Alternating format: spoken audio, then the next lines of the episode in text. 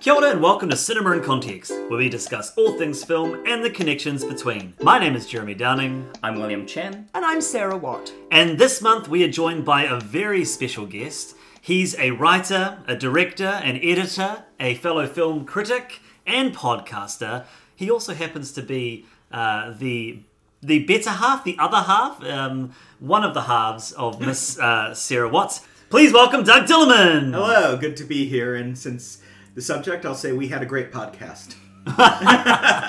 And I think today's an auspicious day, isn't it? It happens to be a seven year anniversary of. Would you guys like to tell us? Yeah, so basically, I was a, a film reviewer back in the day, and I'd been getting to know this Doug Dillaman character a little better than just an acquaintance in the film world.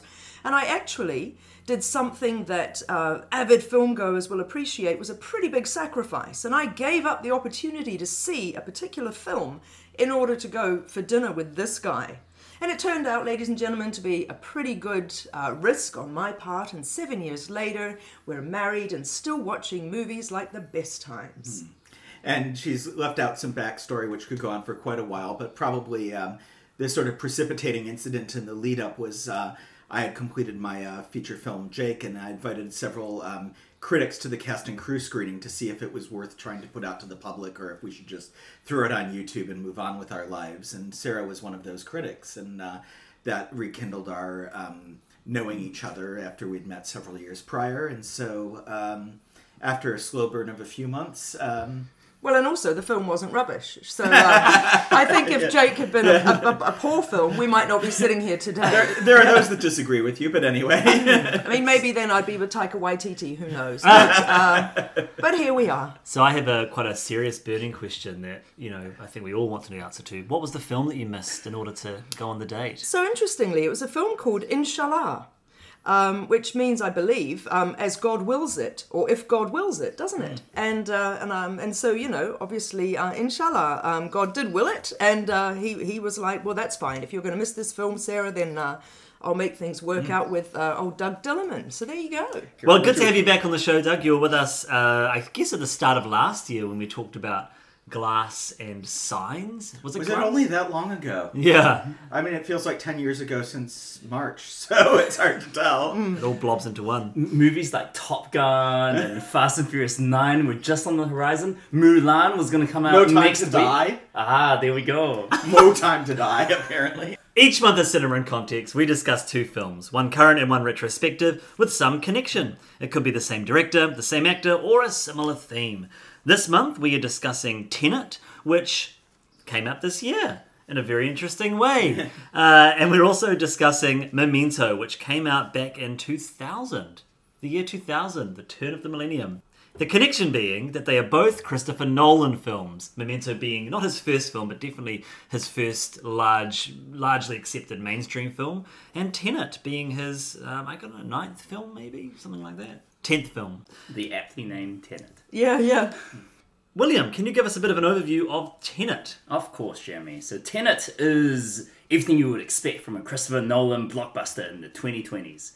It is a time twisty thriller featuring CIA agents, end of the world plots, Machiavellian Russian oligarchs, uh, and everything in between. So it stars John David Washington, Robert Pattinson, Elizabeth Debicki, Kenneth Branagh, and is about, I guess, ostensibly people who undergo, you know, cool spy stuff. Except there's time travel involved.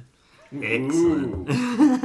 and Sarah, what about Memento? Give us a bit of an overview. So, Memento, Nolan's film from the good old days of the 2000s when life seemed so simple, starred the up and coming Guy Pearce um, as Lenny, call me Leonard, um, a guy with short term memory loss who is, is trying to track down his wife's killer. Now, the interesting thing about Memento is that the film is told in two directions at the same time. The main narrative starts at the end and then is told in sort of bite sized scenes in backwards order. But each of those chapters is interposed with a flashback, which is helpfully in black and white, which runs forward, helping to explain the backstory to Lenny's predicament. And if that makes no sense to you, don't worry, because none of the rest of this podcast will either. And we will be speaking in palindrome today, so if you listen backwards, you will notice that all of our words are perfectly placed. yes. Oh, if only. Right, I guess the last thing to say is that we will be spoilering both films, so if you haven't seen either Tenet or Memento, there are a lot of great surprises in those movies that uh, would be worth experiencing for the first time while watching them. So I would suggest pausing this and coming back to us at a later date. All right, should we jump in with Tenet? Let's do it. Um, where do we start with this movie? Do you have a um, I, I guess strong opinion about it? how how did everyone see this movie? Because obviously, it being a pandemic right now, um, I, I mean, we are relatively lucky in New Zealand to actually be able to go to the movies for one. Uh, but yeah, how was everyone's experiences going to see Tenet on the big screen? Ours was um, really positive to the extent that we went to the IMAX. So we were seeing it the biggest, the loudest, and the clearest, my understanding is, that, that anyone possibly could um, anywhere And in the, the, world. The highest ceiling, most important. the highest ceiling so that all that COVID just dribbled around up the top up above us. and we were in the back seat, so it all was going forward as well. yeah. So I have to say, I think that our situation was optimum for, as I say, visuals and audio, uh, which I understand to be really key. Yeah, for me, um, I I think Jeremy, you and I both went to see it at the VMAX, um, one of the new new cinemas in new shopping center. Um, it was really good. I guess I wanted to see it on IMAX. It was just going to be too much of a time and money commitment. Um, the sound, I will say, and I guess we'll discuss about this later on as well. Sound not as clear as I wanted it to be, but everything else was was really really good. Very clean visuals. It was interesting watching a movie where half the cast had masks on and myself wearing a mask with my glasses fogging up. Really interesting, you know, 4DX experience. Yes, that's true. Well, let's start talking about the sound because I think this is, this is a frustration. There are two frustrations that have been growing with me with Nolan. The first um, is the aspect ratio change, which I didn't have an issue with in Tenet. I didn't notice it. I don't know whether it had been mastered at VMAX to kind of block out the, the sides or the top of the image so that it all was consistent. But definitely in Dunkirk, I, I it, that film I loved every aspect of it except for the changing aspect ratio in the middle of scenes. At least with Dark Knight Rises, it kind of they, they did Yeah. action sequence and then dialogue sequence and action and it kind of the, the the rhythm of the film lent itself to that shift. But i did notice it with this but i did absolutely have issues with the sound. Um, i haven't been frustrated as as by it as much in dark knight rises or interstellar but this film like the yacht sequence i don't know what they were talking about. And the um, there's another sequence as well um, The walkie-talkie. yep don't know what they were talking about there the, um, the sequence where they first reveal the inversion machi- machine and Kenneth Branagh, he's speaking backwards. And you're I, like, I just wait don't think any of that second. stuff matters though, because those. So there's two separate issues. I think there's those three scenes, but they all they're all basically like scenes where either like with the inversion machine, everything gets revealed on the opposite side of it, or with the yacht stuff, it's all exposition that's later on, and the scene doesn't exist to forward exposition. It exists to set up this you know, Confusion and- her trying to kill him and this kind of like um you know not having yet another scene of people talking in a room which thank god um, you know i don't think that movie would have been improved if it had been like in a drawing room with crystal clear sound and she had tried to poison her drink um i think it's just like you know let's just not have a scene of people talking about bullshit for a little while and and, and we'll have a five minute movie. Let's be honest. Yeah. Um, but I, I, I, I guess so. But I, you know, I'm turning to the people I was with. Like, what did they say? We're like, I don't know. I don't know what they said. You know, so I'm not paying attention. I'm losing interest in the film because I'm getting frustrated that I can't hear what's going on. So I hear you, but oh. I mean, I guess what I don't know is because I've only experienced it in IMAX, and I thought the scenes where we're were intended to hear clearly, mm. it was clear, and I I've heard people say I couldn't hear a thing, and I don't know if that's like the you know twenty twenty dialogue where there's mm. three s- scenes that are like that and they extend that, but also like I can imagine like because I had that problem with Dunkirk and with Dark Knight Rises that it just depends. Are you seeing it in a theater that's calibrated perfectly? Mm. Are you that? But I mean, as- as somebody who's played drums for 25 years and been to lots of punk rock shows, my hearing's not great, and I followed everything I needed to follow. That's what I would say. I mean, my hearing is not great at all, and I tend to sort of, um, at the best of times, sit with my, my left ear closer to whoever I'm trying to lip read from or whatever. And I was fine with the IMAX. So for me, that's quite a an indicator that, at very least, IMAX did its did its job. And I, I would agree with Doug to the extent that there was a whole lot that was. I mean, obviously, it's designed to be a um, how do how do we put it like a, a, a answers first, questions later kind of narrative. But I have to say, I did write down and have a chuckle, as did everyone else in the cinema, when one of the characters said to the other, "Don't try to understand it." Um, and I Just feel like, feel it. yeah, I just feel like the whole Not, audience not was the like, most "Okay." unintentional laugh out loud m- line in the movie. No, And my son. oh my goodness, that line, that line. Um, but but kind of to, to bounce off what you guys are saying, Mm. I, I think for me, I, I just found it a little frustrating as well. Um, I, I don't The mind audio or the audio, film? the, the audio and the and my son line, but mostly the audio. Um, something about it just, and this is probably going to sound really really stupid, but I I wanted to just pick up as much as I can, right? As much information, both visual and audio, as, as I could, because I knew I was going into one of these Christopher Nolan puzzle boxes and there was going to be something at the end that draws on everything that came before. And just something about not clearly hearing each and every piece of dialogue from the very beginning, like during the Opera House raid. There's a lot of dialogue in these breathing apparatuses. And they sound like this. And I can't hear what they're saying. And something about that kind of drew me out of the movie just a little bit, a little bit. Uh, Here's my hypothesis about it, right? Um, because one thing I noticed, I, I was absolutely captivated from the beginning of the film and that really intense, just like in The Dark Knight, actually, that really intense set piece and the, the, the big sort of almost like terrorist attack that happens. And I noticed that the music's played backwards at the very beginning and it all really sets the tone, and you've got the orchestra um, uh, tuning up, which of course always sounds dissonant and horrible. So, you know, you guys will be aware that in Dunkirk in particular, um, Nolan used the Shepard tone, which I tried in my podcast to explain what that is. You did a wonderful job, and those of you listening, if you want to go and listen to a great podcast that Sarah hosts and, and presents, and I believe Doug, you helped edit, Edit, edit yes. it, yeah. Um, it's wonderful, really, really So it's called The Sound of Movies. Uh, do you get it? Uh, the Sound of Movies. And I looked at Hans Zimmer's music, and in particular, something that was interesting in, in Dunkirk was the use of this Shepard tone. Um, and I won't waste our time now talking about how it happens, but the point of it is to cause the brain to feel an unease, a tension around what the brain and the ears are, are taking in. And I think that Tenet is designed to be confusing and dissonant and to raise that sort of tension within us. And I feel as though, if you think about it, if you can hear everything that's going on, it relieves some of that tension, mm. doesn't it? So if we are a little bit kind of on edge because we're not hearing or we're not getting or what was that or what's going on, because that opera scene makes no sense at the time. Uh, and that whole idea that oh the little red tag on the backpack is a reveal at the very end of the film that you've never remembered was even there at the beginning you know the whole idea i think is just setting this tone of unease I I hear you, and I definitely agree in terms of the audio going backwards. Like I absolutely, um, but I but it's happened in so many of his films now. We know that Nolan's a purist. I think he's got some idea about how sound design should go that is in conflict with just basic audience experience. And I'm like, if that you know he's he's got a certain ideas about film, and I and I love his commitment to real you know to physical film and not digital. Um, but I What about his commitment to killing people by showing movies in the- cinemas in the states? Yeah. yeah, with COVID, you mean? Or Yeah, yeah.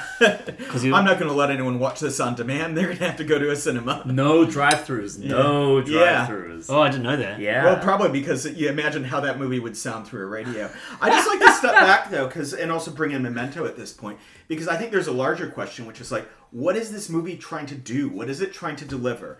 And if you go back to Memento, Memento is a very confusing movie the first time, but you get to the end and the of it. second Um, and the third Well, sorry anyway but but but it delivers an emotional payload, and it's delivered this tragedy of this person who accidentally killed his wife and cannot live with the guilt, and so creating meaning out of his life that sustains itself by only by perpetual forgetting. and so even though you you don't necessarily follow every twist and turn, you know, I mean, I watched it again f- it- it- I- in the lead up to this for like the fourth or fifth time, but spread out over several years. I was like, what is it that happens in this movie again? You know, um, and but you still have that emotional weight at the end and that's true of a lot of um, his films i mean dunkirk you don't necessarily like kind of if you start thinking about oh that's an hour and that's a day and that's a week it kind of blows your brain but at the end when you know tom hardy's on the beach you know you have the emotional payoff and, and i don't get there, there's a little nice moment with pattinson and um, John David Washington at the end here, but I don't get kind of a bigger thematic statement or payload of any kind. And I think, I mean, there's stuff buried in there. I have a whole crazy theory we can get into later, and there's something explicitly, basically saying, "Oh, because of climate change, the future is coming back to kill us." And it's like, okay, so maybe it's an environmental movie, but I feel like any sort of there's a harmony between theme and form in Memento that just is lost here. There's just like I have this crazy idea of inversion, and I'm gonna try to Tack it make into a, a narrative. I'm gonna make make a story, and, and I'll throw in Elizabeth Debicki in this romantic subplot to try to appeal to something broader, and eh, but then it brings in just this really awkward like we have global universal stakes and we have a woman worried she's not going to get to see her son. And it just seems like the height of selfishness it's like is that meta commentary on like white privilege or is it just uh, sloppy Okay, look, I'm really sorry. This whole son business, if we've mentioned it twice, we need to get into this very quickly right now. There is a theory that her son is Robert Pattinson. So if, if that theory can be borne out, then that is relevant that she needs her son to live, she needs her son to, you know, to be involved. And that would make it less feel, it would feel less like, oh, we just need to give it a bit of emotional heart. You, Hey, you, we- you, we- you are blowing my mind, Sarah. I have not heard this. I theory, haven't? but Oh, no. we, we, we were talking about that after the film. We Really? were like, oh, we're pretty sure that's the son. 'cause Really? The relationship he talks about. I've known you taught me. I've known you for Oh, years. I had to read it on God. the but- internet. But but a she never reacts to seeing him as an adult, or he never reacts to seeing her in any way that kind of Robert tips Pattinson. that. No, yeah. he doesn't. Yeah, there's no even kind of extra held glance for a second No. or anything showing each, and also like it just so cutesy and buried. It's like it's just that kind of you created a text that's so complex that you go QAnon on it trying to understand it, and maybe you make a narrative that makes you happy. So, so in, in the final scene, what they should have had was when her son walks away from school, close up on a school bag, and there's a little orange dot. Can I just say, extreme ways.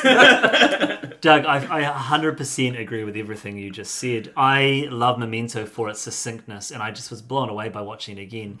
And it's the same with um, uh, Inception, and it's the same with The Prestige. They have clear, human, actually simple motivations. The idea of of um, Inception about being a young man and his father issues. I mean, it's just basic, fundamental, primal storytelling. Yeah. And the mother storyline is too sidelined. Um, I find it's actually really problematic. Her rep- like just her representation in the film, and, and it's the only emotional drive in the movie. The protagonist has no. He has no character and he has no desire or anything beyond saving this woman, which just frustrated me. Um, and so I don't care about the puzzle. Like I, I, I investigated Memento. I rewatch, rewatch, rewatch because I wanted to pull it apart, and it's because it has that emotional, that, that emotional core, that tragedy that you mentioned. Um, or, or again with Inception, like, that ending with the pinwheel is just bro- breaks my heart because Yeah. it solves this. It solves his daddy issues with a lie, but it ultimately solves their their goal. Um, or, or the, re- or the reveal and the prestige, which you know ties everything together so cleanly. Hmm. like this uh, this like discussion of class but passion and Yeah. privilege and access and that, that's It, it a was the look on their faces, and you know what is entertainment, and what, what does it require from the entertainer. Hmm. They're just lovely themes and like I agree with you there's just there's lots of things in Tenet that could be things hmm. I still don't know why the people in the future really are trying to blow up the past. I don't really know what the the I, the opera that wasn't an opera. Let's be honest, Mm. that wasn't an opera. Um, it's just because they wanted to use that fancy s- Greek square. Or Yeah, I. I I have it written down in my notes right here. Yeah. Do you know about was this? a, a Yes. cha- character. Uh, I mean, Saito uh, uh, was the he was the art um, uh, forger, right? Yes. And then there was Rotas uh, Shipping Company, I think. Yeah. And then of course uh, Opera and Tenet. Oh, it's just it's cool, but But it's not a thing where you get more points in art for throwing more stuff in, which I feel is like the trap that the film falls into. yeah, yeah, and I just just don't. I just No, wh- wh- what about as a set piece delivery system? Like, what did you guys think about that? I thought the set pieces were terrific. I thought they, all of them, could be better. To me, they were all actually merits. If I was being my strict teacher self, honestly, because I thought the art heist was really exciting, but it still felt to me like it could have gone further. Don't ask me how. I'm a teacher. You don't come up with how it could have been better. You just tell them it could have been better. Um, and similarly, um, the and, and same with the the aeroplane. It was like really great, but oh, almost could have been a bit better and all that. The yeah, but I still enjoyed all of it, and I'm wondering contextually when you have been deprived of something for such a long yeah, I time. think so. do you love it more? Maybe it depends. Maybe on our personalities. There'll Mm-hmm. be people who didn't go to the pictures for ages and ages, who went in and watched Tenet, and it failed for them because they needed more. Or it might be people like me who were just so glad to be in the IMAX and watching something that was huge and tall, the whole height of the IMAX screen and all that, That, op- kind that of. opening um, attack on the Russian Opera House was exactly like that. It was just like, oh my god, something at scale and something, you know, and also actually getting to see Nolan do finally really master action, you know, starting from Batman Begins, which is just such a mess of filmmaking, and and this, it's like I really think there's part of him that just wants to make. a 110 minute hard R like John Wick style or not yeah, it, primal action film because you know this is cut to within um, a frame of being, you know, adults only violence, and they just you know manage to pull back and suggest because um, I think he could do that quite well, but he just can't help himself with everything else he wants his films to mean and be significant. He's a so, very clever storyteller, and all the films that we've mentioned, Prestige, Inception, all of them are very, very, very clever. And and Memento is, from to my mind, cleverer than Tenet. um, partly because it it works and it ties up. And partly because it delivers that emotional payload. I just wanted to check, Doug. I mean, I've seen Memento a great many times, and I don't think I ever came up with the conclusion that he had killed his wife. But the devastating part for me is when he willfully crosses out the information on the Polaroid, knowing that he is therefore tricking himself, tricking himself in the in that you know those moments in the future when he comes around again and doesn't have his memory. Do you remember how right at the end he's like, "Well, Yeah. I'm just going to kill this guy." Because he's the one that I want to be chasing this whole time. Well, that I mean, he he kills his wife unknowingly by over over injecting her with insulin. So it is. Is he the Sammy Jenkins? Yeah. He so is is there no yeah. Sammy Jenkins? Sammy Jenkins was a con artist that he investigated, and he's mixed up the two stories in his Yeah. brain. Oh, you see, I've seen Memento so many times Mm. that I did not think for a second that ultimately I did not think that Sammy Jenkins uh, was a con artist. Yeah. And I believed what they said at the end of the film, uh, where they say, look, people who are experiencing memory loss, dementia, or whatever, they learn how to do their face with recognition to make you feel better. And I thought that's a very, very compelling, based in science kind of explanation for why Tobolowsky's character was legit and that that's the heartbreaking aspect of it when his wife's face is going, oh my goodness he is going to continue to inject me.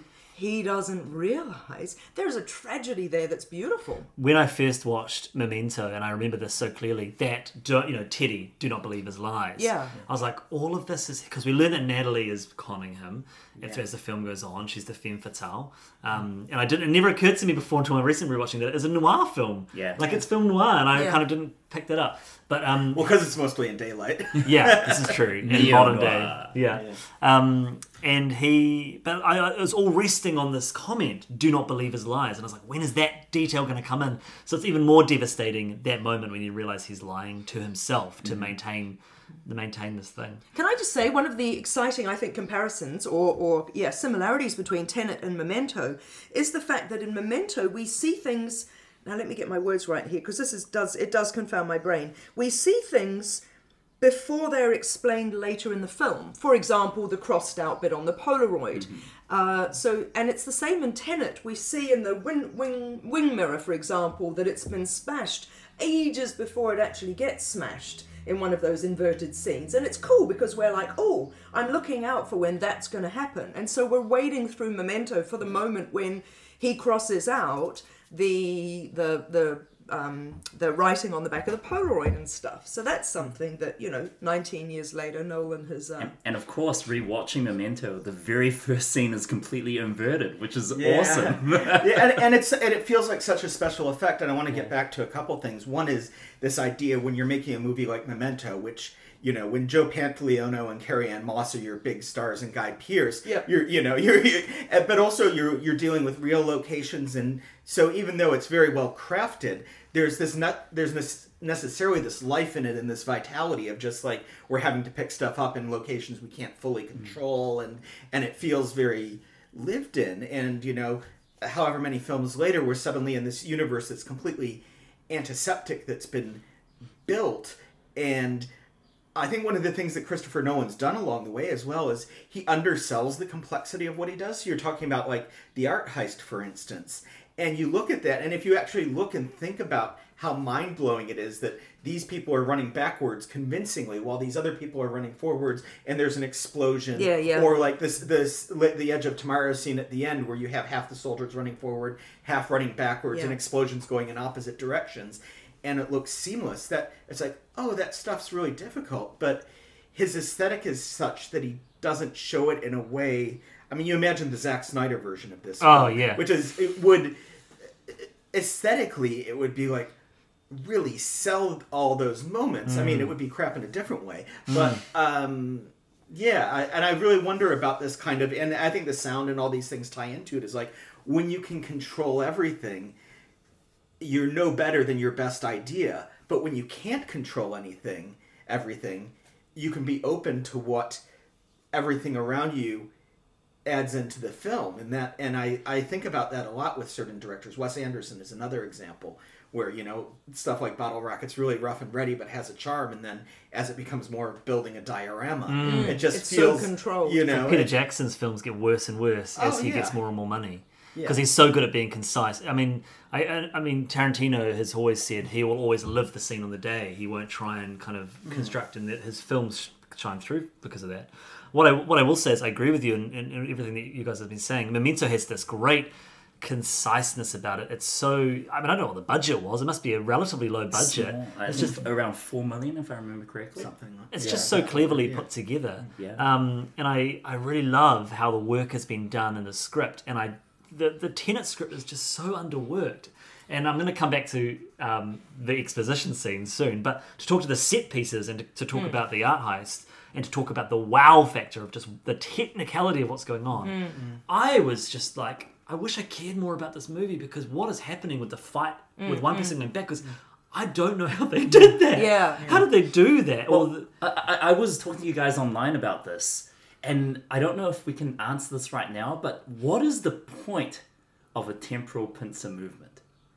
What is the point? of, the, of the- them going the point the point is that the front goes through and fails because they can't predict everything. And so the places where they've failed going forward the people going backwards know what has happened so they fix those things. Um, so it's like oh we did that but we failed because of this. But if we have somebody going back through time they can mend that so that that failure never happens So they knew they were going to fail, I, I guess. they, they knew that, that there was this failure going to happen and so like it's they knew that like so to take the russian opera house thing at the beginning right Yeah. um, they know that um, john david washington's going to get shot by this guy and that none of the uh, stuff that he does to save the world will ever happen so they send pattinson back to um, save him at the last minute, um, and that even though he, he John David Washington has no foreknowledge of what's to come. Because of everything that comes, he's reliant on it. So that's the temporal pincer. I But think. for the final sequence, isn't the whole movement just so that it's a distraction, right, for the two of them or the three of them to actually go down into the tunnels and do the real mission, the extraction? Oh yeah, totally. It's unnecessary complication. Um, yeah. It was very cool. I was sitting there going, I don't understand what's happening. I don't know. I don't really know what they're trying to do, um, and I don't really care. But this is cool. Yeah. I don't There's- know there's why. A scene with the building blowing up, Yeah. in forwards in time and backwards in Yeah. time at the At same, the same time. time. It's Yeah, like, yeah. oh my god, Yeah. this Yeah. is so cool. It's cool, but equally, I'm like, I don't really get it, and I don't really care. Um, There's a scene where a guy gets swallowed by a war. that was cool. Oh yeah. But I, I feel like there was a lot of missed opportunities in this movie to just really, really monopolize on its cool bits. You know, like any one of those moments could have been the Matrix flying backwards Yeah. slow motion moment, but it's just so messy. And like Matrix, for instance, is another film I was thinking of, of just Yeah. a really clear emotional thread. I rewatched that recently with my nephew. Carrie um, Ann Moss, of course. Carrie Ann Moss. Um, Joe Pantoliano. Oh right, yes, of course. um, and it just it was so well put together. And that film when it came, I was like, "What's the Matrix? You just got to go see it." Yeah. it's like the same thing with Tenet. I would have loved to have been able to come out of the and be like, "Oh, you've got to go watch Tenet." Yeah. um, it won't make sense to you for a while, but it all comes together in, in the end. And I said to um, some of you guys before we started recording, I was really expecting the opera to be the end of the movie, and I was waiting for that. And I was like, "This is going to bring it together." And it didn't, and we just had this other sequence that was just as confusing. There's part of me that thinks that Tenet could be the setup for a series of films, and there is that lovely moment at the end with Pattinson and um, John David Washington that makes you think, oh, we get to see a heroic death, and we get to see these characters come together in the next film, and it's not cheated. And I thought that was a really Yeah. nice, elegant kind of thing. Um, but I don't know if that's really the case. Let's talk about Jonathan Nolan for a second, because we talk about the script, and he didn't contribute to this one, whereas Memento and Prestige and Interstellar, he contributed. And I think there tends to be a director, a writer is the god who does everything on his films, but in fact, like that's often not the case, and and I think that that lack of another voice in this script is part of what brings it down. But most likely. And I think Jonathan Nolan has the, res- the reverse issue because, like, I'm need trying to get through the slog of Westworld. Season two. It's well, I'm watching season, watching season three. Does he write it or direct it? He's, He's, not. he's Showrunner. He's on show him and his his wife, I think. Yeah. Or, yeah. Um, I do like the Nolans with the the, the the cut the husband and wife teams. You know. with Emma Thomas. Yeah, Yes, yes, yeah, same. Yeah, um, but he the, the the issue with Westworld is that um, there is all of this plot device that gets things moving with kind of this huge vapidness of of character, um, and Nolan's film, whilst he had a, not much character, it's like all of the mythology is clear, but it's kind of this mess at the front, and I kind of feel like they probably complement each other quite well. I think um, Doug alluded to this before that in a way the the really really tricky flashy aesthetic that Nolan goes for in Tenet is almost so underplayed. He's not all Zack Snyder about it, and I think about just just scenes like Washington walking through that car park and the puddles happening in reverse. And I and I was mm. so aware that part of my brain was going, how does how is this happening? I don't get it. Have they shot this with him walking backwards? Or is you know, and and just that mo- those mo- so many moments of confusion where the brain is distracted, and that's kind of coming back to the sound thing for me, you mm-hmm. know, where the brain is distracted. Compared with something like Inception, which I find Inception a desperately tricky film, but I've seen it enough times to totally get it. And apart from its kind of tuttering about with um, with with time, and I don't mean conceptually, of course it does. What I mean is, you know how, for example, when the white bus is is very Yeah. very slowly going off the edge of the bridge, and you're like, that. crikey, this is taking forever, but we've got no way of knowing whether actually that's just artistic license or it's maths. But um, yeah, just what Inception though doesn't trick about with you quite so much in the brain. Narratively, it does, but not in terms of what you're watching and what you're hearing. And I find with Inception, uh, having rewatched it a while back, it gives the audience enough information to really go on, so Yes. that by the end of the movie, you're pretty sure you understand what is happening. yeah, Whereas with Tenet, there's there's my friends, there's external reading. There, there- there's you, you have to draw You have from to do other the work. sources. You, you, you have to do the work on paper probably in order to figure mm. out the timelines, which is really frustrating. It's really really frustrating. But let's compare it to Primer for a second as mm. well, I thought which that film is too. even Yeah. more complicated. But there's something fundamental that lands at the end of Primer, even though I think the graphs for Primer would make Tenet look like you know tic tac toe. Mm. Was Primer Nolan's first film? No, Primer was Shane Carruth. Um, So what? So how? so is the it relevance is it's a time travel film that's very complicated Yeah. and like even more complicated and arguably you have to do the math and in fact i had a friend who was a critic for sight and sound at the time who saw it and had a panic attack because at the time part of the sight and sound thing was you had to write a plot summary in addition to it and he's just like uh, i don't even know how to write a plot summary for this film I, I love that you brought up Primer, Doug. I, I thought of Primer too, and I and the thing, and I agree with you. Like Primer was a film that I got to, you know, three quarters of the way through, and I thought, oh, I have no idea what's happening now. But I was not worried about it because there was this really clear relationship between these two young guys trying to change the world, hmm. and the kind of way that destroyed their relationship. And and I and I walked out of that film being like, you know what, I could go and spend hours on the internet and I would figure this out. But I'm actually quite satisfied hmm. with emotionally what I saw. Hmm. Um, and so with the Inception, I would have done the work, and or Memento did the work. Um, and, and Tenet, again, just didn't have that. See, I feel like I'd like to see Tenet again. Um, full stop, really. I feel like I'd, I'd like to see it again to get my head around it a bit more and to really appreciate some of the set pieces. Although Jeremy and I talked offline about the fact that was there not that truism that we see in all tri- time travel movies where you're instructed if you see your other self, do not engage because you cannot. Uh, you what is it they say? You can't sort of- Annihilation. yeah. Yeah. annihilation. You can't take up the same space. And yeah, Mm-hmm. is there not a scene in Tenet Mm. where Washington is fighting Washington? Oh, but they, they they don't touch. He, he's wearing complete like combat gear. It seems Oh, like such yeah. a it seems like such a The- the silly skin detail. on- technicality yeah, yeah, that yeah. is a technicality because I maybe this film's a metaphor for safe sex Actually, so I, I have a crazy Tenet theory that I'm just going to blow out, blow out here for a moment. Um, so the the evil end of destroy uh, destroying the world weapon in the film is called the algorithm, which is a really it's just such a bizarre name for a weapon. And like at, at first, I'm like, this is unobtainium level nonsense. But then I thought about Christopher Nolan and his commitment to like cinema and how much he hates, you know, Netflix and all this stuff. And what does Netflix make all its decisions by? Wait for it, the algorithm. Ah, yeah. Now, ah. Christopher Nolan has also been committed, Batman movies aside, to advancing original stories.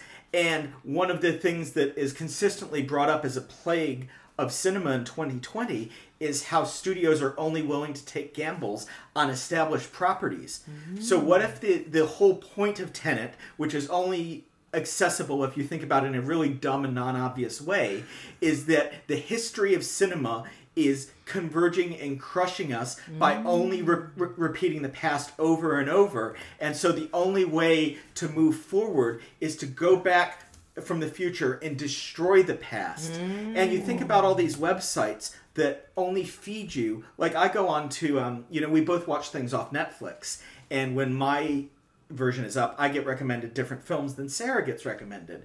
And so uh, each of our individual ecosystems for what comes to us are defined by the algorithm. And so the only way we're going to grow and prosper and have a new future available to us where we can see everything is by destroying the algorithm. Oh, I love that. I, do you know what I love about that? I, I want that to be true because um, if Nolan is trying to do that, he's made a film that is so unpenetrable that the audience is not going to watch it and care.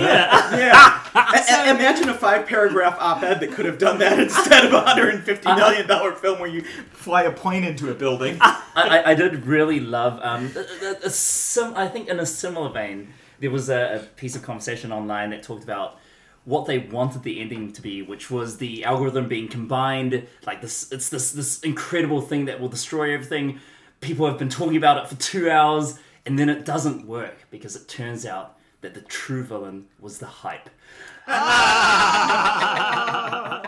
I think if I were the Kenneth Branagh then of cinema, what I would do is I would create a film that has that iconic scene of the the moon's face with the rocket that goes into its eye. That would be my film, and then we would know we had come full pincer, and that would be the end. Just the coming out of the face. Just like that. It Um, would be the end of cinema. Can I just say that uh, Kenneth Branagh had some terrible dialogue to deal with and to some really gross scenes, but my gosh, he did a great job. He was did, uh, he was glorious. I'd also like to use that as an excuse to bring up um, one's humors, and and that's something that no one really gets criticized as being humorless. And I'm sorry, but Memento had a lot more laugh out loud lines than I rem- remembered. Yeah. And Tenet, as much as everybody's like it's humorous, I'm like he kills a guy with a gold bar to his neck and then checks his Fitbit. How how can you think that anybody who's you know bloody Bergman? I mean this this isn't even talking about like people bungee jumping into a building or Michael Caine taking the piss out of the British or all of that. You know, Okay, there's a lot okay, of humor okay, in two Tenet. things. Gold, I really thought the, the forwards moving gold was going to come back into it. Like, it just- I when I first watched it, I thought the guy who pocketed the gold on gold on the plane was the guy who was beaten to death by the ingot, but he's not, right? Yeah. There's also like prom- potential promises. And the other thing is, back to this point of exposition, exposition, exposition, which Hmm. just seems to happen between set pieces, and it's just ridiculous. That Michael Caine scene, you had no idea what he was talking about. Well, well, he he was also referred to as Sir Michael. I did Yes, love that. I did too. I have to say, I really did enjoy the well. The, I was going to say the diversity. I enjoyed the ethnic diversity of Tenet, even if there weren't really very many women and blah blah. Bechdel test be damned and blah blah. You can't have that all the time, guys. Uh, but, uh. but I did enjoy. I, I really do enjoy that in Nolan's films. He often uses people from all over, even if he's making British people be American or whatever. Mm.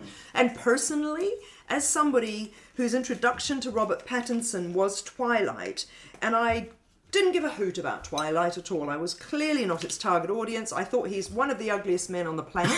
did you know? Did you know there's an internet article that suggests that Robert Pattinson is clinically the most handsome man on the planet, something to do with the symmetry of his face. Well, internet be damned.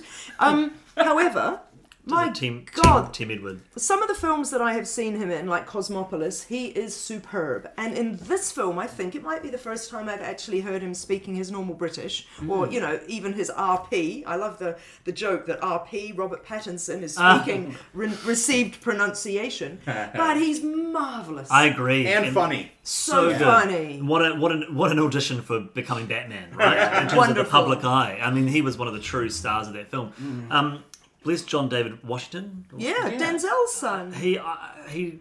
Whether it was what he had to work with, I was. I think he just had no character. I was so uninterested, and his scenes with the the, the arms dealer, the Indian arms, arms dealer, yeah. their scenes were just ah terrible. Here comes more exposition. Oh, so Yeah. Um, bad. and I, I actually going back watching Memento, like you can pick up some of that. It's, it's been there since the very beginning, what, you the guys. which? The exposition, that, that Oh, Nolan yeah, dialogue, where it's like, oh yes, th- this no, this this isn't you know just short term memory loss. My condition is actually da da da da da da da, and man, it's it's been there since the But very to very be fair, beginning. I feel like using the device of the Sam, Sammy Jankis plot Mm-hmm. in inverted commas, that was a super clever way. Brilliant, I mean, yeah. you know, like mm-hmm. narrative timeline aside, Yeah. the brilliance of having a, ba- a backward a backwards film and a frontwards And, and that, that, that beautiful moment when they merge. Absolutely. So they go all a little bit pincer, I don't mm-hmm. know, but something like that. Mm-hmm. The But- original Prince of Yes. But to, yeah, but to be fair, I think using the Sammy Jankis, particularly characterized in flashbacks, you know, with Stephen Tobolowsky and whatnot, I thought that was a beautiful way to do exposition. Particularly as I now realise after umpteen viewings of Memento that actually it was all a lie. Well, on that note, let's do final thoughts. Um, whip around the table of either film. Um, William, let's start with you. Um, for both films. Yeah. Okay. Uh, Memento uh, holds up, although the pacing is a little slower than I remembered. Um, I guess it's just much more. I remember it being very fast paced, and then this happens and that happens, and of course that, there's that awesome cut where you go back to the original timeline or the color timeline, and then he, he's in a, in a chase, and you don't know why, and he doesn't know why. And it's really Yes. funny. Yes. Love it. I'm chasing him. Yeah. He's Oh chasing no, wait, me. he's chasing me. Yeah. Um, so Memento enjoyed it, uh, found it a little different. Uh, the experience watching it, it's just the way things go, I guess. Tenet, I I agree with you. Well, with a lot of you guys, like I wanted to love it, and I I think the the set pieces are incredible, and I do want to watch it again. But I, I kept thinking of other movies that did things better. Like, have you, you guys have seen Time Crimes? Yes. Yeah, yeah. and Triangle? Yeah. Um, all all these movies where you, you have you know repeat timelines kind of overlapping on each other and maybe this is just expectation but i thought tenet was going to go there and it kind of does but it edits things out in a way that you never have everyone in the same place at the same time especially for this final set piece which I found really disappointing. Um, I, I enjoy, I love movies with fourth acts, but I didn't like this one, and I thought the fourth act was really, really weak, and the movie probably would have peaked at the reverse art heist with the plane because that was super cool. Agreed. Agreed. Doug. Uh, Memento is tied with The Prestige as my favorite Christopher Nolan movie, and I am uh, just revisiting it. Um, made really brought it up in my list of favorite movies overall, and I, I think it's um, excellent. I think anyone who wants to make movies should watch it. Is what you can do with a lot of imagination and thought, and not a lot of budget. Because even for four million, you could do most of that cheaper just by not having as name of actors. Um, I, my first comment when I saw Tenet was like, I'm violently mixed on that, and I remain that. like the the, the, Like things, the, the things that I love, and I and I actually I was really loving it for the first half hour, but then it just as soon as Elizabeth Debicki's character showed up and all the kind of things around that, um, it really just got bogged down. And um, Sarah said before about how clever he is, and I just kept thinking of that line from Fight Club. How's clever working out for you? and I just, I would just love to see no one take a moment to make something a little less clever, a little more direct, and you know, just a hundred minute movie. You know, linear time, no cross cutting, um, all female leads, and it's an action, and they're doing a bank heist. That's it. That's the movie, and I think it could be awesome. I think it could just be a re, you know, and it, it's not the movie he wants to make, and that's fine. And we'll get something in three years it's incomprehensible, and you can't hear the dialogue, and everybody has great theories about. And maybe I'll love that one because sometimes that actually, sometimes you get an Inception, and sometimes you get an Interstellar, and sometimes you get a Tenet. Oh, brilliant. What a great spectrum of films. Sarah. Uh, Memento is timeless, uh, and um, I, I will always really love it and rate it. Horrifically intended. Uh, didn't mean to. Didn't mean to, but yes. Um, but I will always love Memento, and it, to me, it definitely doesn't date. Um, and I think there's a real power in a film that you. We watched The Lost Boys again last night. What was that? 1987, and The Lost Boys totally holds up. But there are so many films, including things like Time Cop, for example, that we watched over lockdown, that don't hold up. I mean, you can enjoy them, but go, eh, you couldn't do that now. My point being, Memento's terrific 20 years on. I really did enjoy Tenet. I would have loved things to be different about it, but I don't mind at all that it was sufficiently confusing that I'm going to want to see it again. Um, I think I would prefer. I'm not being hoity-toity here. Normally, I don't prefer to have my thoughts provoked, and I, I normally do prefer things to tie up quite nicely. Doug's the one who who really has a capacity for confusion, but in this instance, I, I like it. I, I feel as though the world has has gone to whatever adjective you want to use, adjective, noun, uh, lately, and Tenet really nicely captures the moment. Uh, and it captures the confusion, it captures the nihilism, it captures the pointlessness, it captures the grandiosity, it captures just the craziness of everything, and I quite like it for that. And um, so it feels inadvertently very much a film of its 2020 time, and, and so I like that. Excellent. And of course, we've already mentioned it. Everyone's wearing masks. So, Yep. very And did you have final thoughts? I'm going to do my final thoughts. I am. Um, yeah, thank you, Sarah. I love Memento. uh, Like we've all said, it was one of my favorite films of a very long time. I think that uh, it did things to cinema that were revolutionary, and of course, now we, we've sort of got the, the privilege of having many films that have changed the form in that way. So I wouldn't say it's dated, but it doesn't have the same kind of shine that it once had. Um, but I really love it for its um, ec- economy, I guess, um, how how well it does with such such small, well, such such a small budget. Um, and Guy Pearce, it's probably his greatest role. He's done lots of great work, but it really is Yeah. a peak for me with his work. Um, Tenet, I um, didn't understand the bullet in the wall. I've I don't get it. I don't understand how it goes back into a gun that it didn't come out of. It's inverted. Oh, just it doesn't make sense. And Makes gotta- street sense. You got to think of dropping the bullet before you can catch it. no sense. Absolutely no sense. Um, I did love the the classic '60s thrillerness of it. Like I really enjoyed that. That that uh, particularly the first hour where it had that really retro feel, the way it was filmed. I loved all of that. I just want to see him make a James Bond film. That's clearly what he wants to make. I want to see it. Um, I hope there's humor in it, like you allude, because that would be my one concern with Nolan doing a Bond movie that he would lose the humor element of it. Um, but I would love to see that. And you know, when Nolan is reined in, he's one of my favorites, and I'm just concerned that he's going the way of Jackson, that he's going the way of um, who else? Tarantino, all of, just all. Tarantino as well. Just uh, losing people that can keep their ideas in check and making these, yeah, all of them, all of them. Um, Francis Ford Coppola, um, even Fellini. uh, Anyways, anyways, that's my final thoughts.